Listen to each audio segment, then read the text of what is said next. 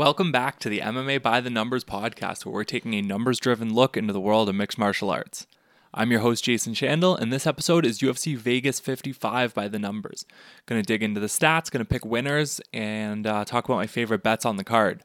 Now, this week we've only got five fights where we have both fighters with at least a 30 minute sample size in the octagon, so it's going to be a little bit of a shorter episode, uh, as a lot of those fights where we just don't have enough of a sample size are, are really hard to really dig anything meaningful out of the stats. So I'm going to be jumping around the card a bunch in this one and, and picking out those five matchups uh, where we do have enough stats to, to really dig into and, and draw some, some more meaningful conclusions.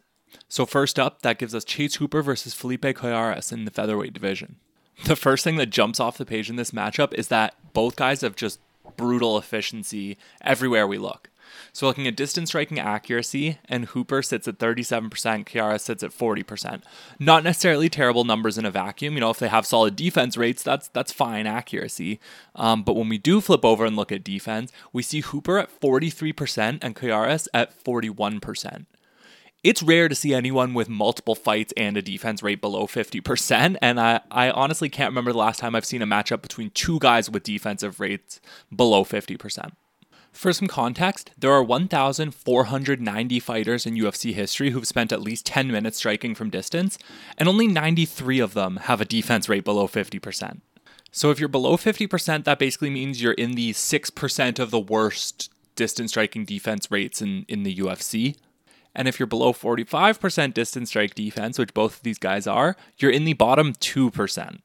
Now, both of these guys have faced some tough competition relative to kind of where they are in their UFC careers. But I mean, even if, for example, we take the Alex Caceres fight out of Chase Hooper's sample, which honestly takes away like a third of his UFC fight time, so not really good practice to just pull that out. But if we remove his toughest matchup for his distance striking defense, it still climbs to just 46%.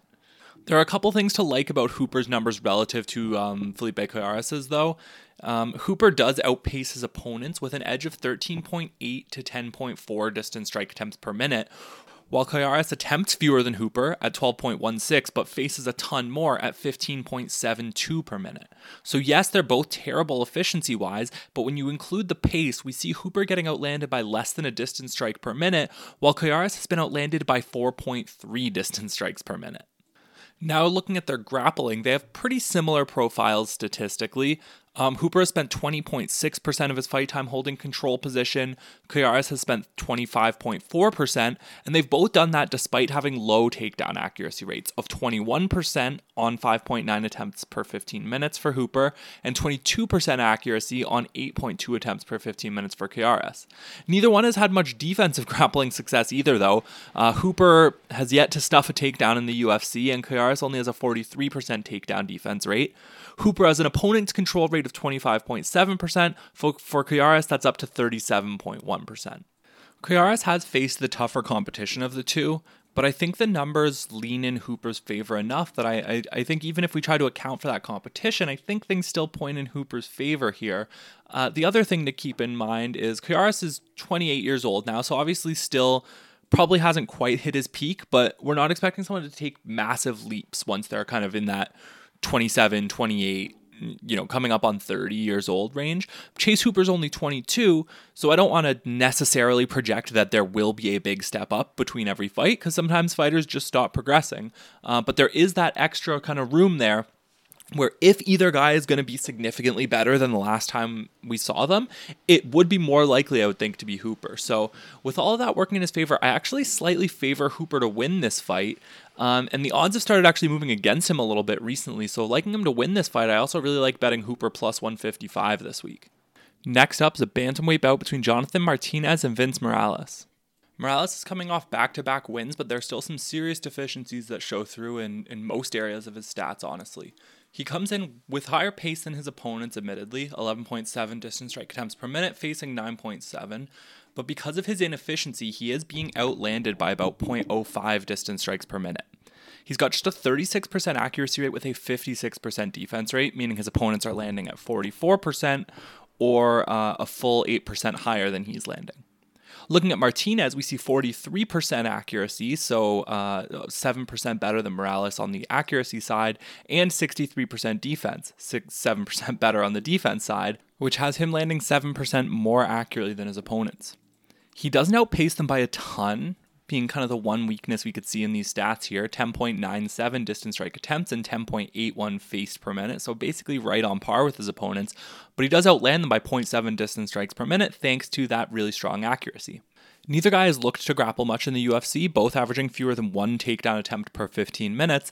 But we see Martinez with a 38% takedown accuracy rate and 12.3% control rate, while Morales has 25% takedown accuracy and 1.7% control. On the defensive side, uh, both have limited their opponents to single digit control rates, which is really strong, although we do see just 50% takedown defense for Morales compared to 73% for Martinez. The Chris Gutierrez fight does weigh into Morales' distance striking numbers a fair amount. Gutierrez is quietly one of the more efficient strikers in the UFC, um, and he absolutely dominated that one. Uh, he outlanded Morales 60 to 8 in significant strikes, including 56 to 8 from distance, with 36 leg kicks landed. Leg kicks, I always talk about it, about twice as accurate as your average distance strike.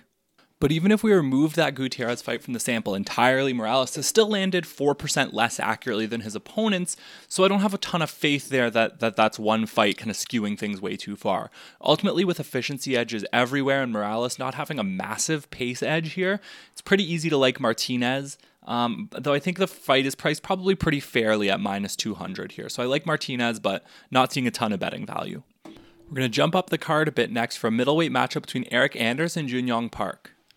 When I look at Eric Anders' stats, one of the big concerns that always really stands out to me is his striking pace. Uh, and not only his striking pace, but his striking pace relative to his opponents. He averages just 7.2 distance strike attempts per minute, which ranks 715th out of the 797 fighters in UFC history who've spent at least half an hour fighting from distance. Now, sometimes that number doesn't tell the whole story. Sometimes you get a guy like Derrick Lewis who doesn't throw a lot of strikes, but his power and his ability to control space potentially um, can really impact what his opponents are throwing. So they're not being aggressive, but their opponents aren't able to get off any strike attempts either. Not so much the case for Anders, who faces 9.98 distance strike attempts per minute.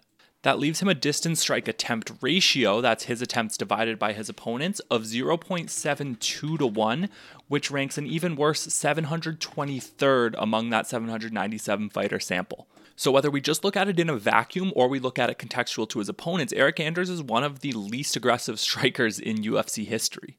He's got plenty of power with a 1.57% knockdown rate, but that's not like massive game changing Francis Ngannou power. I mean, he he obviously has plenty of power and he's got some knockouts to his name, but it's not this you can't get hit once by Eric Anders kind of power. And that means he's left a lot of the time having to kind of play catch up when in the striking.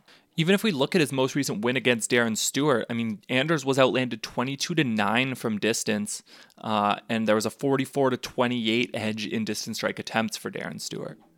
His last win before that was outpaced uh, 201 to 173 in distance strikes by Gerald Meerschaert, who's obviously nothing of a striker. It's just now over a, a quite a big sample of his of his UFC career. Eric Anders just a very very tentative striker who's generally going to get outpaced he does make up for it a lot of times, A, with his power, like I said, and, and B, with his grappling. Um, he's not hyper aggressive with his wrestling or hyper efficient, landing uh, 1.44 takedowns per 15 on four and a half attempts. So that's a 32% accuracy rate. But given that relatively low volume, a strong 23.9% control rate. On the other side, obviously, Park is a really strong uh, offensive wrestler himself. He's got a 58% takedown accuracy rate on about four and a half attempts per 15. He's got a 33.75% control rate as well. One wrinkle that is kind of interesting is that Anders has been the better defensive wrestler, 74% takedown defense and only giving up a 9% opponent control rate while facing 3.4 takedown attempts per 15. Um, Park has faced an average of 4.7 takedown attempts per 15, only has a 47% takedown defense rate. But given that takedown defense is so low, his 13.6% control rate does show that it's been difficult to control him. Getting him to the ground hasn't necessarily meant out wrestling him. Now going and looking at Park's uh, d- distance striking numbers, he's got a 46% accuracy rate with a 55% defense rate, so right kind of middling in the efficiency numbers compared to 39% accuracy and 56% defense for Anders. So there is an edge efficiency wise for Park here, though obviously not an edge power wise.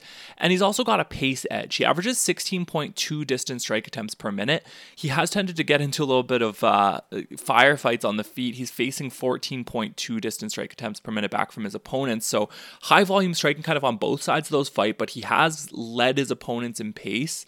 Um, and against Eric Anders, I, I don't see him facing 14 distance strike attempts per minute coming back the other way. Um, I would also expect Park striking to be a little bit more tentative against Anders' power and, and the threat of the wrestling. But I think with a pair of strong wrestlers here, uh, I do favor the pace and the efficiency of Park in the striking to to really help give him an edge over Anders and that that slow pace where uh, he's generally going to be playing catch up if there's a lot of time being spent um, from distance in this fight. So I like Park to win the fight. Um, I also think he's a fair value. Um, seeing him at minus 205 on on uh, DraftKings right now, I think he's a pretty fair value at that price. Not a super exciting bet, but but certainly one that I'll be playing. Now, looking at the co main event, we've got Santiago Ponzinibbio taking on Michel Pereira.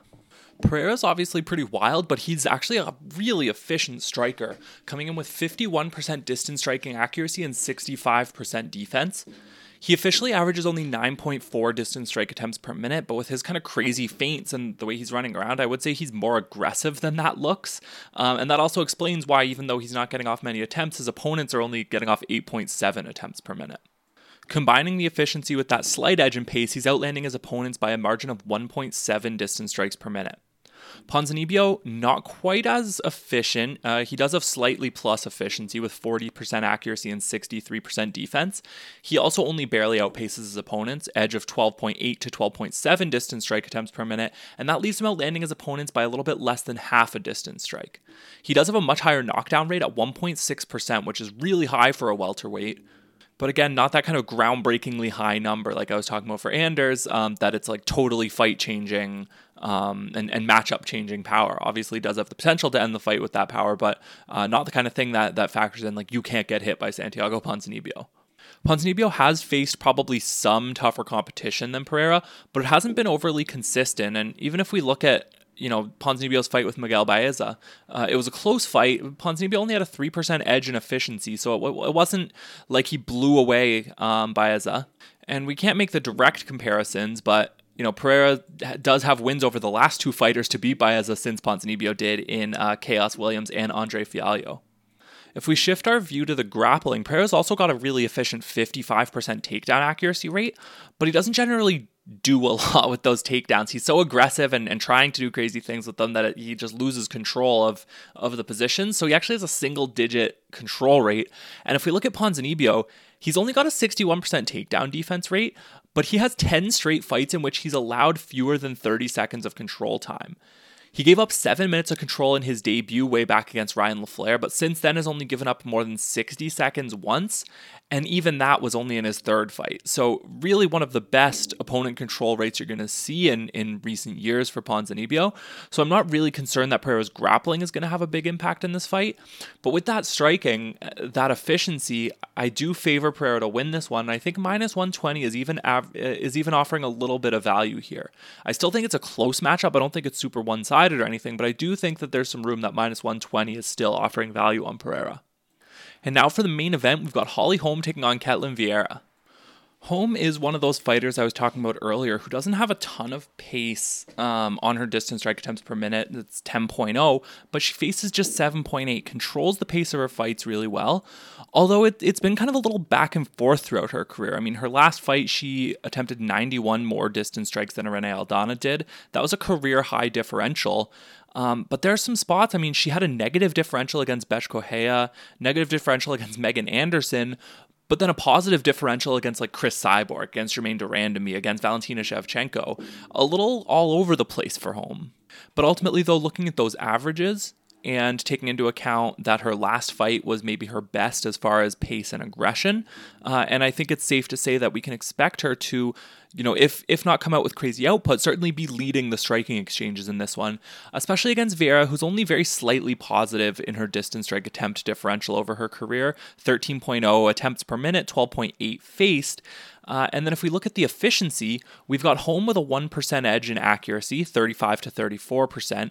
And then in defense, Holm has a 3% edge of 63% to 60%. So combining that with the pace differences, Holm outlands her opponents by 0.65 distance strikes per minute, while Vieira gets outlanded by 0.65.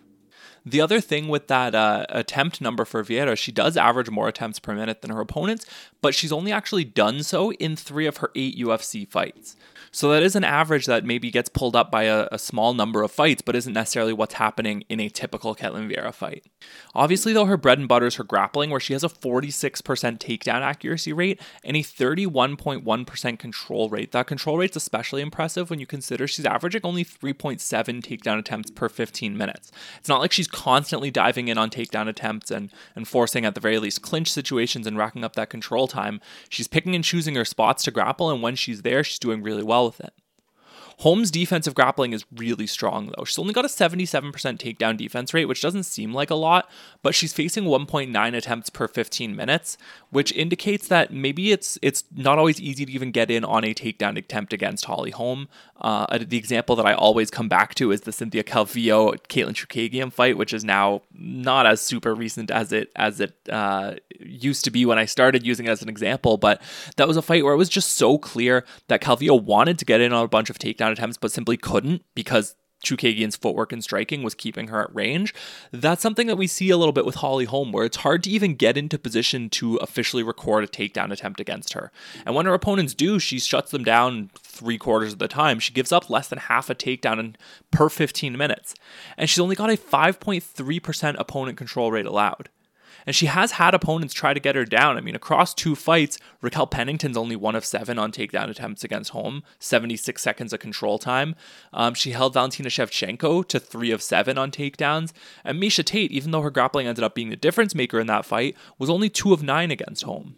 So ultimately, while Vieira is a great grappler, I, I, think Holm's defensive grappling, both her takedown defense and her ability to uh, avoid getting controlled too much if she does get taken to the ground, is going to be enough to keep her standing for the majority of this fight, where her efficiency and her output should really make a, a big difference and give her a clear edge. So I like Holm to win this fight.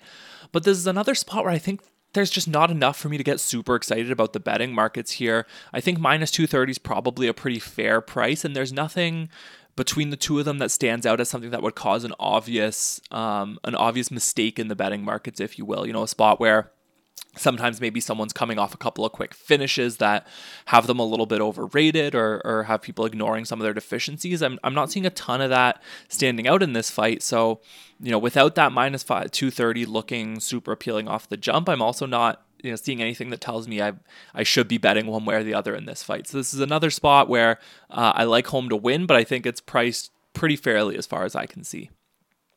So that does it for this week's uh, abridged version of the show. Thank you all so much for listening. Uh, as always, you can find me on Twitter or Instagram at NumbersMMA. And if you're enjoying the show, I'd really appreciate if you'd leave a rating or a review.